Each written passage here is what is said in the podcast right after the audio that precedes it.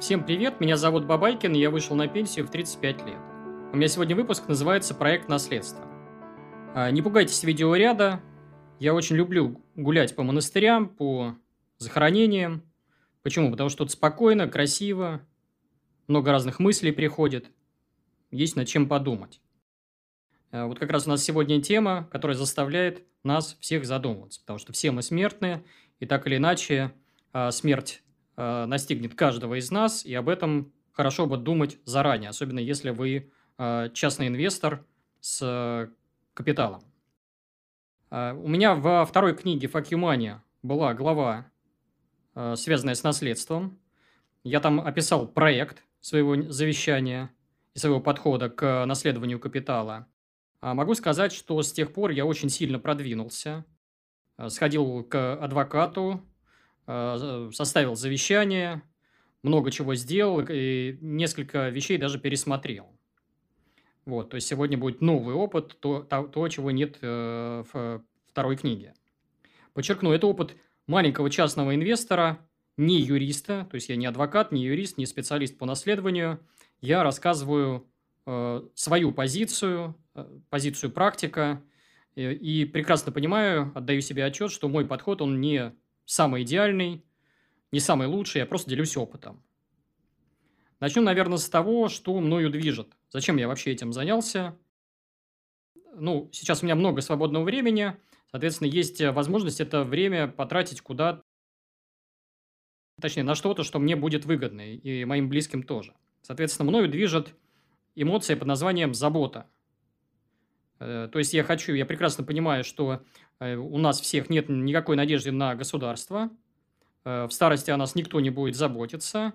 Я хочу, чтобы у моих близких, неважно, это там родители, мама, папа, сестра моя, дочери, супруга, чтобы у них все было хорошо, чтобы они всегда были в достатке, чтобы у них было достойное будущее. То есть желание вполне понятно. Второе. Я насмотрелся фильмов разных про истории наследников. Читал несколько книг. О них э, тоже в конце ролика расскажу. И вот я не хочу, чтобы у меня э, среди моих близких вот эти вот разборки, о которых часто рассказывают там в телепередачах, фильмах, там, неважно, в сериалах, чтобы э, в моей семье такого не было. Э, объясню почему. То есть, вот смотрите, у меня сейчас второй брак, я второй раз в браке, и у меня в моей семье, по сути, несколько линий. То есть есть, например, линия второй супруги, это раз. А, второе, а, вторая линия – это мои дочери и бывшая супруга, это два. И третья линия – это э, мама, папа, сестра и племянники. То есть вот я разделяю эти линии. Я понимаю, что большинство членов моей семьи – это абсолютно адекватные люди, но я не знаю, например, вот когда дети там или племянники вырастут, как они себя будут вести, будут ли они адекватными. Я не совсем понимаю, как будет себя вести моя первая супруга, если вдруг э, там, э, какой-то нежданчик в моей жизни наступит. То есть я хочу заранее от этого подстраховаться и сделать так, чтобы даже если что-то со мной случилось, э, никаких разборок не было, люди бы спокойно поделили бы вот капитал. Дальше, что еще мною движет, это, ну, я не знаю, можно назвать это жадностью, эго, с разных сторон на это посмотреть. Вот я приведу в описании ролик, к ролику статью в «Коммерсанте» и процитирую. А, в мире около 200 семейных компаний с годовым оборотом, превышающим э, там, миллиарды. Да? Достаточно сказать, что к э, семейным компаниям относится крупнейшая розничная сеть планеты Walmart.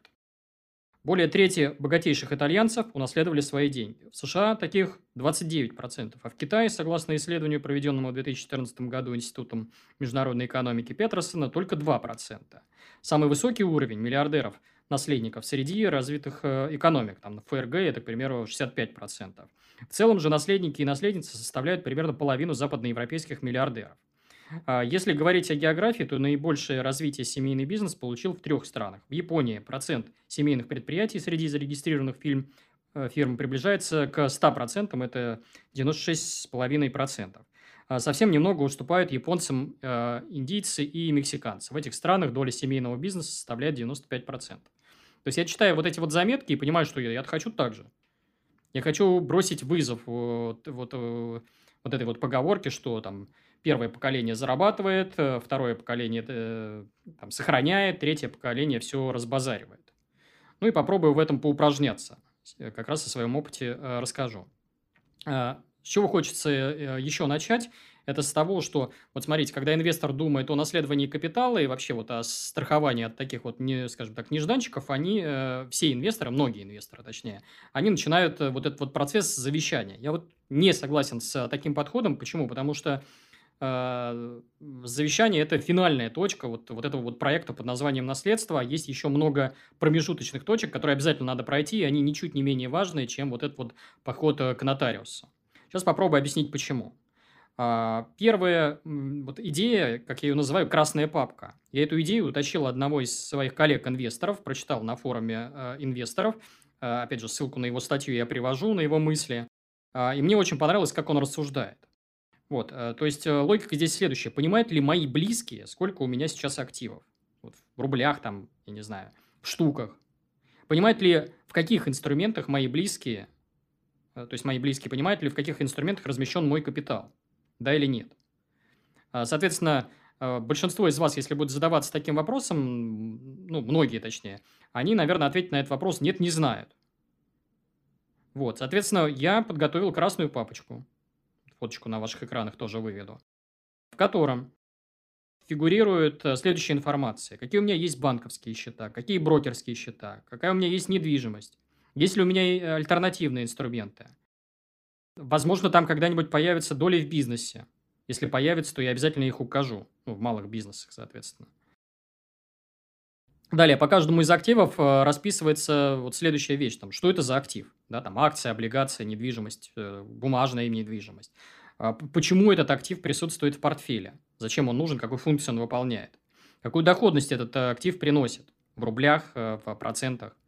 А куда именно мне платят? То есть вот деньги приходят на этот счет, там банковский либо брокерский. Э, куда нужно съездить, чтобы вот получить вот эти вот перечитающиеся дивиденды, там ренту, купоны? А, пароли и контакты личного менеджера, если, например, это управляющая компания. Вот, э, соответственно, в той статье вот коллега-инвестор, он приводил ссылку на образец памятки для наследников, я ее тоже в описании к этому ролику приведу, обязательно посмотрите, то есть э, вы можете взять ее себе на вооружение. Далее, на чем э, я задумался? Над издержками и логистикой. Ну вот смотрите, опять же, задаем себе вопросы. Такое вот э, некое анкетирование. Мои близкие, готовы ли они ждать полгода, прежде чем вступить в наследство? Или у них денег не будет хватать э, вот этот вот период, промежуточный период, когда вот произойдет какое-то событие X, если оно произойдет. Вот. Соответственно, если у моих э, близких деньги на посредников, там, на пошлины государственные, на нотариусы, еще что-то, да или нет? А, знают ли мои близкие про налоговое законодательство, связанное с наследованием активов, да или нет? То есть вы, опять же, не спешите, если, например, в России у нас Э, налог на наследство он отсутствует, то если, например, ваша семья владеет каким-нибудь э, недвижимостью, к примеру, там в странах с английским правом, там условный Кипр, то там можно попасть на налог, связанный с наследством. Или Британия, то же самое. Или США, там тоже он присутствует. То есть задавайте себе вопрос, что, вот как, э, как они будут себя вести в этом случае, как избежать вот этого вот а, лишнего налогового бремени. Вот. А, соответственно, близкие должны знать, что у нас если они будут продавать э, активы, соответственно, в течение трех лет с момента их приобретения, то там появляется налог на 13%. Э, соответственно, хорошо бы выждать там несколько лет, э, три и более, чтобы этот налог, опять же, минимизировать. А кто будет доверенным лицом? Кто будет вот исполнять вот волю в случае наступления какого-то негативного события? Ну, в моем случае это сейчас это а, вторая моя супруга, да? Далее. А, важный момент, опять же, до завещания мы еще не дошли. Я стараюсь думать о распределении имущества еще при моей жизни. Ну, пример вам приведу. Я стараюсь не хранить все активы семьи только у себя на счетах. Ну, то есть, например, у моей супруги есть отдельный брокерский счет, в котором она складывает там свои деньги, и, соответственно, это и запас на черный день, это и решение каких-то вот логистических вопросов, о которых я говорил выше, это, ну, скажем так, большое преимущество. Старшая дочь тоже у нее есть брокерский счет. Сейчас я оформил брокерский счет на родителей и сестру. Тоже, чтобы они понимали, что у них есть некий вот запас, некая кубышка, которой они могут распоряжаться. Далее. Вот еще один пример. А, я в одном из прошлых роликов озвучивал, что двум своим дочерям я купил каждый по квартире в Москве. При этом у меня своего жилья нет, подчеркиваю. Зачем мне это нужно? Ну, понимаете, вот смотрите, я инвестор, да, не факт, что мои дочери, они тоже, когда вырастут, э, станут совсем там взрослыми, там, э, что они тоже станут инвесторами. При этом я понимаю, что у них должен быть некий запас, некая броня, э, которая их защитит на случай каких-то вот нежданчиков. И у меня вот таким запасом как раз стал тот самый бетон. То есть, это и защита от дурака, в случае, если они не будут понимать, что такое, как правильно инвестировать, а это и возможность э, минимизировать свои издержки, возможность не влезать в кредиты, в ипотеку. Ну, в общем, такой вот э, такая вот фора, возможно, перед э, сверстниками, да. Вот. Э, ну, про брокерский счет сестры и родителей я тоже говорил. Это тоже распределение имущества при жизни, по сути. То есть, я понимаю, что э, у родителей и у сестры должен быть некий набор активов, э, должен быть существенным, измеряться там несколькими миллионами рублей, чтобы в случае чего у них был, опять же, какой-то вот запас наличности, прежде чем они вступят в наследство. Вот. Следующий момент. Опять мы до завещания еще не дошли. Это есть риск, вот смерть, он не единственный риск, как вы понимаете, хотя он неизбежен, эм, по сути, для каждого слушателя. Но есть и другие риски, они чуть не менее важны, им стоит уделять внимание. И я продолжаю тренировать своего внутреннего параноика, задавать ему вопросы «а что если?». Э, приведу пример таких рисков. Там попал в ДТП. Кома, да, внезапная. Э, там превратился в овощи. То есть, человек, когда, то есть полная недееспособность. Или тюрьма. То есть таких рисков множество, их можно перечислять. Соответственно, здесь логика следующая. Никакое завещание в данном случае вас не спасет. Вот. То есть, в, в моем понимании, то, берем, например, мою вторую половину, у нее должно быть пространство для маневра. Ну, во-первых, свой брокерский счет со своим запасом наличности, своей подушкой безопасности и так далее. А плюс э, я о себе тоже забочусь. Я хочу, чтобы в такой момент э, никто из моих близких не жертвовал какими-то там, не прилагал сверхусилий, а он просто взял часть моего капитала, либо дивидендов, и направил их на мое жизнеобеспечение, либо на мое лечение. А что я сделал? Мы с супругой сходили к нотариусу и обменялись полными расширенными доверенностями э, с возможностью управлять активами друг друга. Соответственно, я ее имуществом могу распоряжаться в случае чего, она моим имуществом может распоряжаться в случае чего. Ну и про красную папочку тоже не стоит забывать. Э, в случае чего она заглянет туда же, найдет там нужные пароли, нужных менеджеров и достучится до всех нужных лиц, придет с этой доверенностью и скажет, давайте наши дивиденды, наши купончики, нашу ренту. Вот. Только вот после этого, после того, как я все эти шаги предпринял, я уже непосредственно отправился к адвокату. Адвокату по там, процессам наследования. Настало время для нативной интеграции. Вы постоянно в комментариях спрашиваете меня о том, как пробить потолок доходов и за счет чего откладывать деньги. Вот вам ответ. Минимальный доход эксперта в недвижимости – полтора миллиона рублей в год. Это в среднем 125 тысяч рублей в месяц. Топовые эксперты в недвижимости зарабатывают 5 миллионов рублей в год, и это 416 тысяч рублей в месяц. Перечислю основные преимущества профессии эксперт в недвижимости. Это отсутствие потолка доходов, гибкий график работы и профессия будет кормить вас до глубокой старости. Я советую идти учиться к Сергею Смирнову. Сергей – самый популярный эксперт на рынке недвижимости России.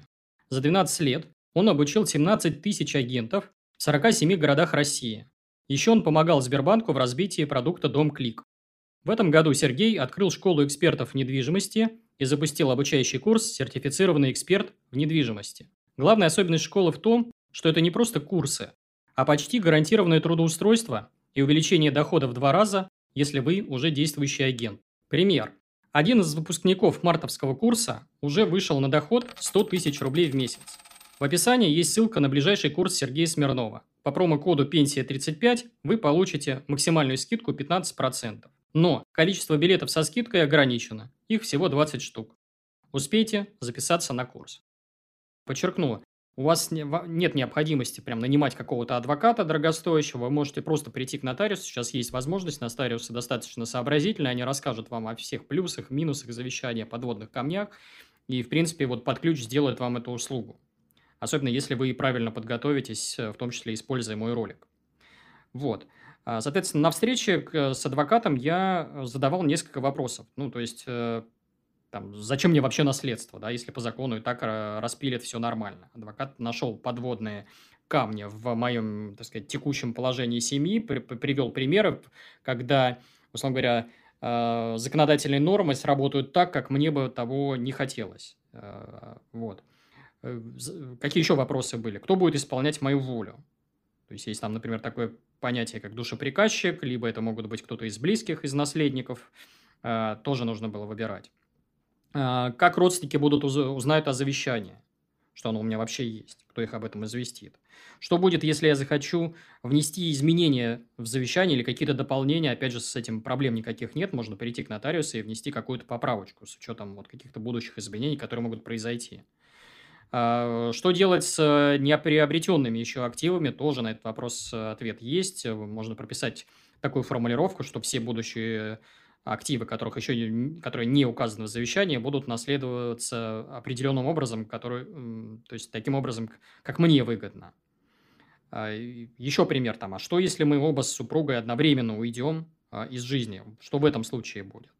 Могу ли я завещать там цепочки лиц, э, к примеру, сестра, затем племянники или дочери? Или...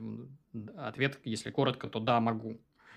А, что будет, если я продам активы, которые указаны в завещании? Опять же, препятствий никаких нет, можно продавать, э, пожалуйста.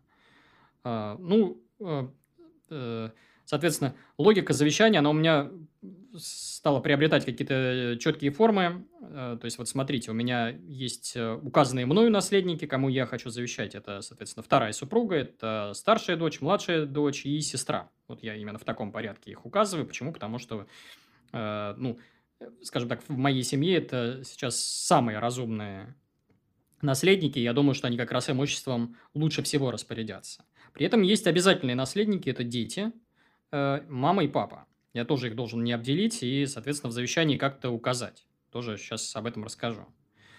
Э, обратите внимание, я завещаю не доли, не проценты, не рубли, а сейчас я стараюсь формировать э, завещание таким образом, что завещаю в первую очередь счета конкретные, там, банк X, в, у брокера Y, управляющей компании, там, Z, да, Почему я это делаю именно таким образом? А, ну, вот смотрите, если, например, я буду писать, что-то прописывать в завещании в рублях, то вы понимаете, с учетом нашей текущей инфляции, деньги сегодняшние не будут похожи на деньги, которыми мы будем пользоваться через 10 лет, 15 лет. Это будут просто вот суммы, ну, скорее всего, даже с другими нулями. Да? Э, соответственно, в рублях указывать смысла нет. Писать в каких-то процентах в долях тоже сложно. Вот представьте себе, у вас там на брокерском счете, там, первом, я не знаю, там, 12 компаний, на другом там еще 5, на третьем какие-то облигации, в четвертом брокерском счете какие-то паи, еще что-то. Это просто вот очень сложно это все пилить. При этом, э, если вот завещать э, счета, да, вот брокерские, либо счета в управляющих компаниях, то здесь будет все намного проще, э, и я при жизни буду этим управлять. То есть, вот смотрите, я примерно понимаю, в каких пропорциях я хочу, чтобы доставались э, счета моим наследникам, и исходя из этого действую. То есть, если вижу, что э, у меня на каком-то брокерском счете пропорция, то есть начинается некий перекос, то я уже следующие какие-то довнесения, пополнения, реинвестирования дивидендов делаю на другом брокерском счете, который чуть-чуть отстал.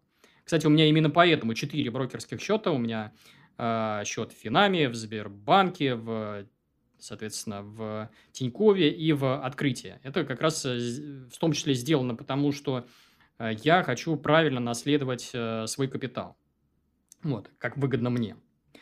Что еще есть? Есть важный момент такой, так называемое незавещенное имущество. То есть, вот у меня вот есть эти обязательные наследники, которых я могу каким-то образом обделить, по их мнению. Да?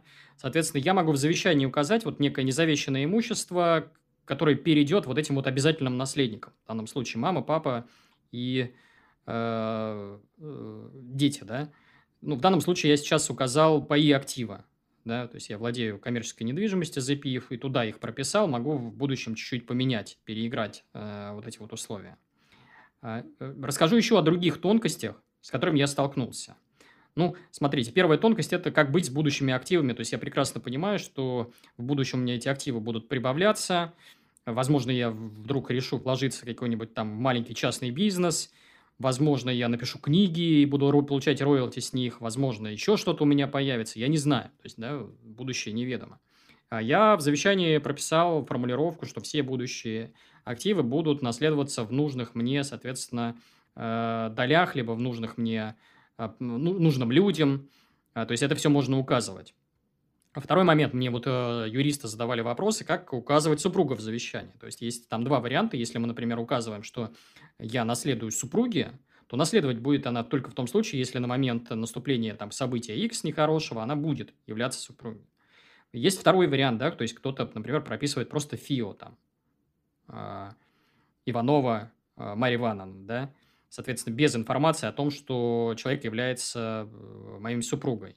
И в, этом, в таком случае она будет наследником в любом случае, даже если у нас статус, э, там, брак потеряет актуальность, то есть даже если его расторгнут. А, вот, то есть э, выбор опять же за вами, вы сами решаете, как подступать. А, соответственно, про обязательные наследники – я уже говорил, мы будем, скажем так, рассчитывать примерный размер обязательной доли. То есть капитал большой, и вот нужно планировать так, э, чтобы эта вот доля обязательных наследников была так или иначе покрыта пропорционально. Да, сейчас я это, вот как я уже говорил, я туда внес э, паи актива, но в будущем я могу чуть-чуть поменять вот эти вот пропорции доли, чтобы, скажем так, вот этих обделенных обязательных наследников не обидеть. Далее.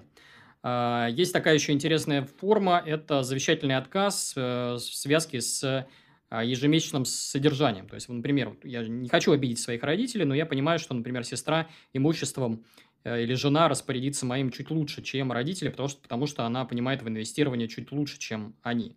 Соответственно, для родителей у нас есть возможность а, вот эту вот обязательную долю покрыть э, ежемесячным содержанием. Да? То есть, например, супруга наследует имущество и начинает там ежемесячно выплачивать определенную сумму родителям. Либо это может быть э, сестра. Тоже я бы обязательно это вот, э, прописал это в завещание, и это называется завещательный отказ.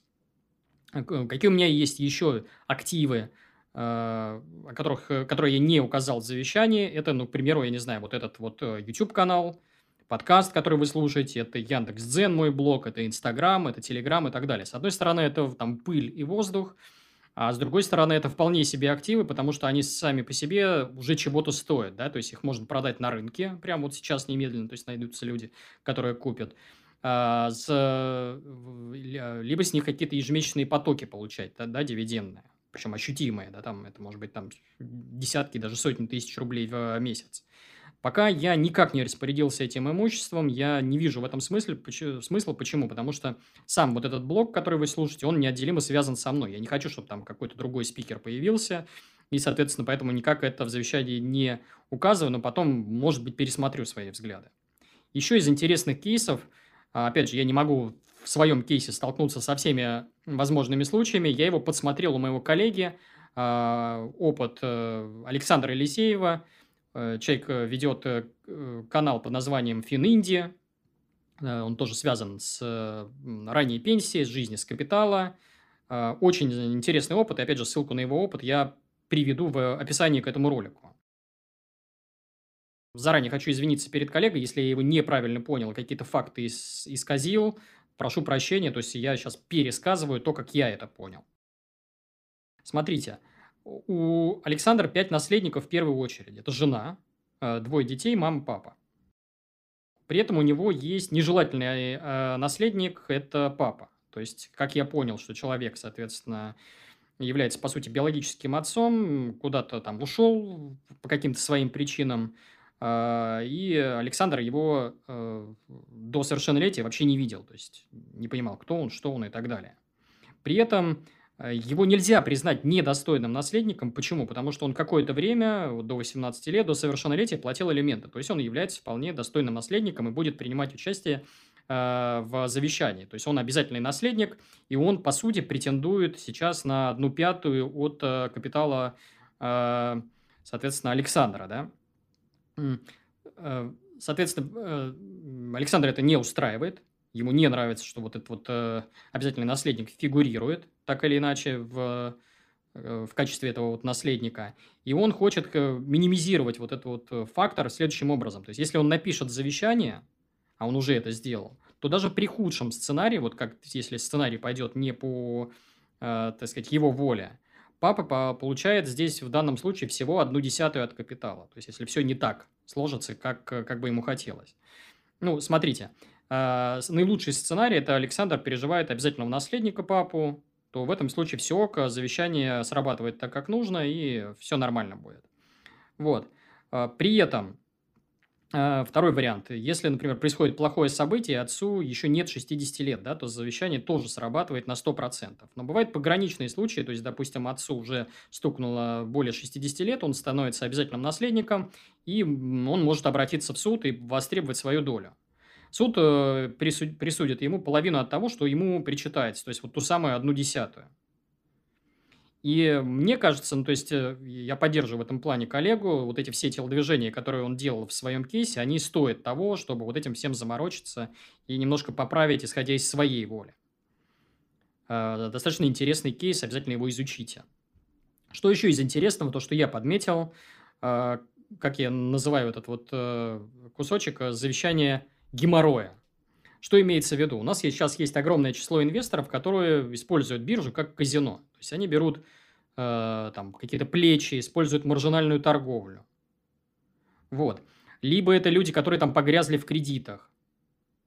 И у них, соответственно, часто их наследники, они э, просто малограмотные. Они не понимают, что такое вообще инвестирование, что у папы там есть какие-то, что такое вообще плечи что такое маржинальная торговля и так далее. Я вот на них смотрю и просто хватаюсь за голову, я вообще не понимаю, как они спят спокойно, эти ребята. Ну, то есть, я вижу эти риски даже у многих там суперпрофессиональных инвесторов. То есть, папаша балуется плечами, и э, происходит какое-то нехорошее, не дай бог, событие X. Э, соответственно, э, он забывает закрыть э, шорт, либо плечо, капают проценты, там происходят какие-то маржин-колы, и у него обнуляется счет или еще что-то. То есть, он несет э, какие-то колоссальные издержки, о которых просто не знают его близкие. И в момент, когда они захотят вступить в наследство, они могут обнаружить, что у папы вместо там десятков миллионов э, рублей на счету у него осталось либо фигу, ноль, либо вообще какие-то долги, минус. И что они будут в этом делать, в э, случае вообще непонятно. То есть, вместо того, чтобы там э, заниматься наследованием, они будут чесать головы и говорить, а стоит ли им вообще вступать в наследство, чтобы э, забирать вот эти долги. Я причем видел эти, такие истории э, и в обычных семьях, то есть, допустим, у, у умершего папы остается квартира, с одной стороны, а с другой куча кредитов, э, долги по которым равны там нескольким миллионов рублей. Наследники реально чешут голову, а как быть в этом случае? Вот вы, опять же, если у вас такой случай, я вам настоятельно рекомендую задумываться и над этим и подумать, а не прикрыть ли вам все эти плечи, торговлю, э, там, э, соответственно, заемные средства, шорты, вообще забыть это все как страшный сон. Просто подумайте о близких. Вот. Что еще из интересного, какой кейс я обнаружил в сети? Бывает случаи, когда супруг не доверяет своей жене. Ну, вот он не хочет сообщать пароли, сколько у него денег на счету и так далее в этом, но при этом он хочет, чтобы когда у него происходит какой-то нежданчик в жизни, чтобы так или иначе его близкие понимали, как им дальше действовать. Тоже интересный кейс. Есть такой сервис внутри самого Google, есть э, под названием Google Inactive Account Manager. Да? Там можно настроить письмо. Если в аккаунте э, не будет э, определенной активности, которую вы задаете, то, в, соответственно, по прошествии определенного срока жена или там, родители или дети получают письмо котором можно указать все, что угодно. Пароли от брокерских счетов, где эти счета, там, контакты менеджеров, сколько денег лежит, в каких пропорциях он хочет пилить. То есть, это будет вот такое вот э, письмо, которое сильно облегчит, э, соответственно, э, хлопоты родственников. Да? Замечательная, по-моему, опция. Ей надо обязательно воспользоваться э, всем здравомыслящим инвесторам. Кроме того, э, в такое вот, вот это вот письмо можно прописать, к примеру, какие-то там доступы к соцсетям, да, к блогам, еще к чему-то. То есть, э, почему бы не, и так не поступить, э, потому что, по сути, наш вот этот вот капитал, связанный с личностью, он тоже, и можно как-то распорядиться, да. Вот. Э, Еще один э, интересный прием. Есть, например, такой американский брокер Interactive Brokers, в котором можно настроить контакт человека, с которым Interactive Brokers, вот американский брокер, свяжутся в случае неактивности владельца счета в течение там, длительного периода. То есть остаю, вы оставляете ном, имя, номер телефона и email доверенного контакта, и все, и с ним связывается. Тоже замечательная опция. Я призываю, опять же, российских брокеров эту фишку поскорее внедрить у себя. Э, ну, это, по-моему, замечательная опция. Она должна быть, по сути, у каждого брокера. Вот. Далее, что из интересного хочется мне рассказать. Как я уже говорил, э, вот есть вот та самая вот эта поговорка, когда там первое поколение зарабатывает, второе сохраняет, третье разбазаривает. И э, я э, хочу, как я уже говорил ранее, бросить вызов вот эту вот э, поговорке. Я хочу, чтобы этот капитал сохранялся там и в четвертом поколении, там и в пятом и так далее. У меня сейчас э, есть, то есть я нахожусь на развилке, есть два пути. Первый путь связан с образованием, второй с семейным трастом. Про образование, вот как я сейчас действую.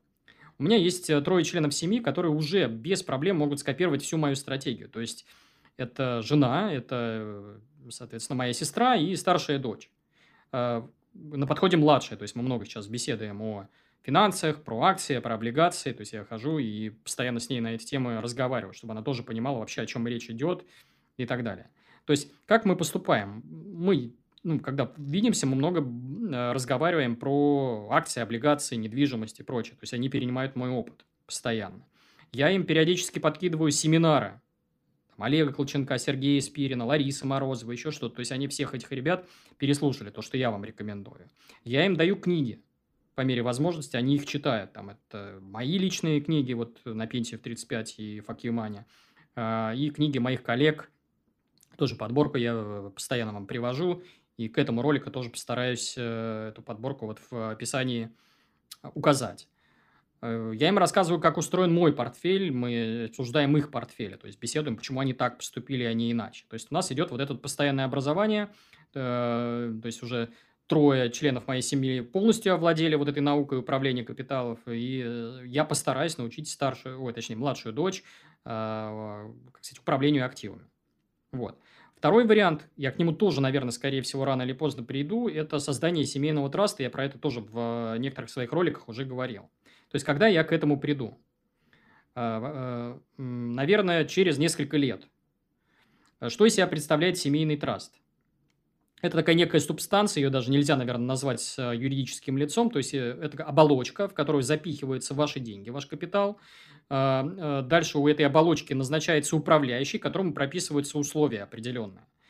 Ну, там, допустим, можно ли выводить деньги или нельзя, можно ли пополнять этот семейный траст или нельзя как распоряжаться дивидендами, которые внутри этой оболочки сидят, там, купонами, ренты и так далее. Направлять ли их наследникам, а, либо указанным выгодоприобретателям, либо реинвестировать все обратно, либо отправить там на благотворительность. То есть, это так называемый трасти, которому отдаются вот а, определенные, скажем так, э, логика поведения в любой момент, на любой случай. Вот. Что-то похожее сейчас пытаются создать у нас в России под названием, а, кажется, семейный фонд это называется. Я смотрел э, эту структуру, пока все достаточно сыровато, в отличие от того же семейного траста, который может защитить нас от кредиторов каких-то, от преследования властей, от преследования там нежелательных а, родственников, а, от э, там каких-то непонятных, э, ну, то есть защитить нас от дурака и даже от самого себя, чтобы мы сами туда не смогли залезть, если нам э, там что-то в голову ударит, да. То есть можно даже это прописать, что даже у того, кто создал этот э, семейный траст, не будет доступа к вот этой, внутрь этой оболочки, он не может там ничего продать, только может, соответственно, вытаскивать оттуда дивиденды, да. Э, замечательная опция, но э, у нее куча плюсов, есть, конечно, и минусы. Минусы, они связаны с издержками. То есть, я не понимаю, зачем это нужно там маленьким частным инвесторам, капитал которых пока не превысил там хотя бы несколько миллионов долларов. То в моем случае я начну об этом задумываться, когда капитал превысит сумму, к примеру, там 5 миллионов долларов. Вот, не раньше. Сейчас у меня пока до 5 миллионов долларов мне э, нужно подождать еще несколько лет, да. Э, когда вот у меня, соответственно, вот это пороговое значение превысит, скорее всего, я что-то вот над, над этим начну задумываться. То есть, это пока в проекте, в деталях. Потом, возможно, в будущем расскажу в своих роликах. Как я буду действовать? а, опять же, это проект, а, там, дорожная карта, да, а, скорее всего, я все деньги запихну в так называемый индексный фонд всего мира. Ну, к примеру, это может быть индексный фонд VT. То есть, это будут все там акции, компании всего мира, там, Россия, США, Китай, Европа, там, развивающиеся страны. То есть, просто куплю всю экономику разом. Соответственно, в этом случае при таком капитале вот этих вот дивидендов от такого фонда и э, роста вот этого тела капитала будет хватать на покрытие всех моих издержек. Это раз. И, естественно, со временем он будет продолжать расти. Вот.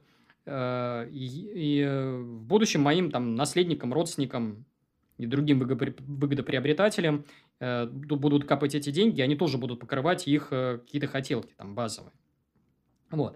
То есть э, я, скорее всего, пропишу вот управляющему этим трастом, так называемому трасте, э, действовать по правилу 4%. То есть э, у родственников не будет права продавать активы, но у них будет право получать каждый год там 3 или 4% от общего числа капитала, неважно, как это капитал, соответственно, получен либо за счет дивидендов они будут вытаскивать эти деньги, либо за счет роста тела самого капитала, ну там по 2, по 3, по 4 процента э, раз в год отщипывать. Вот. Э, то есть действовать буду примерно так. Ну, смотрите, опять же, здесь э, за пару минут не рассказать о том, как устроены семейные трасты. Я вам советую цикл лекций про семейные трасты. Обязательно его посмотрите. Я уже приводил ссылку в своих прошлых роликах. Еще раз приведу. Пересмотрите. Замечательный инструмент. Там куча разных деталей вот э, в этих лекциях рассказывается. И второе, что я вам рекомендую, это книжку «Богатство семьи» Джеймса Хьюза. Э, там рассказывается как раз тоже такая ставится сверхзадача. Автор попытался э, придумать, а как ему сделать так, чтобы его там наследники не разбазарили его же капитал. И расписывает какие-то идеи, делится опытом там, других частных инвесторов. Тоже книга достойна внимания. Вот. Ну, еще, наверное, еще одну книжку я вам порекомендую – Э, книга называется «Наследственные истории», лежит на Литресе, авторы Бойцова и Антонова. Тоже почитать, это, так сказать, база в плане завещания, э, наследования активов, капитала у вас так или иначе будет. Это все, что я хотел сказать на сегодня. Призываю зрителей и слушателей подписываться на мой YouTube-канал, оставлять комментарии и ставить лайки. Почему? Потому что это мне помогает пробить алгоритмы YouTube так, чтобы мои идеи доходили до большего числа людей. Кроме того, у меня есть Telegram, в котором я публикую материалы, которых нет и никогда не будет в YouTube. Обязательно на него подписывайтесь, ссылка на ваших экранах. Еще у меня есть Инстаграм, где я в формате веселых картинок и комиксов рассказываю о жизни с капитала и жизни на ранней пенсии. А, опять же, таких инстаграмов очень мало в сети. Зайдите, посмотрите, не пожалеете. Ну, у меня еще есть две книги. Одна из них называется «На пенсию в 35», вторая «Fuck you money». В книгах я попытался обобщить весь свой опыт. Книги читаются достаточно легко, написаны простым языком, проглатывается буквально за один вечер. А, у них очень хорошие отзывы, тоже посмотрите. Книжки лежат в магазине Литрес. Стоит 176 рублей, то есть копейки. Есть еще аудиоверсия, то есть можно послушать ушами. Ну и подкаст. Для тех, у кого нет возможности смотреть видеоряд, для тех, кто привык слушать ушами, я при... выкладываю периодически, э, соответственно, дорожку, аудиодорожку вот этого выпуска э, на Яндекс Музыке, в Apple подкастах, если у вас айфоны, и в Google подкастах, если у вас андроиды. То есть вы можете слушать меня в очередях, по дороге на работу, домой, в пробках, на тренировках, ну, везде, где только можно. Это все. Всем спасибо. С вами был Бабайкин.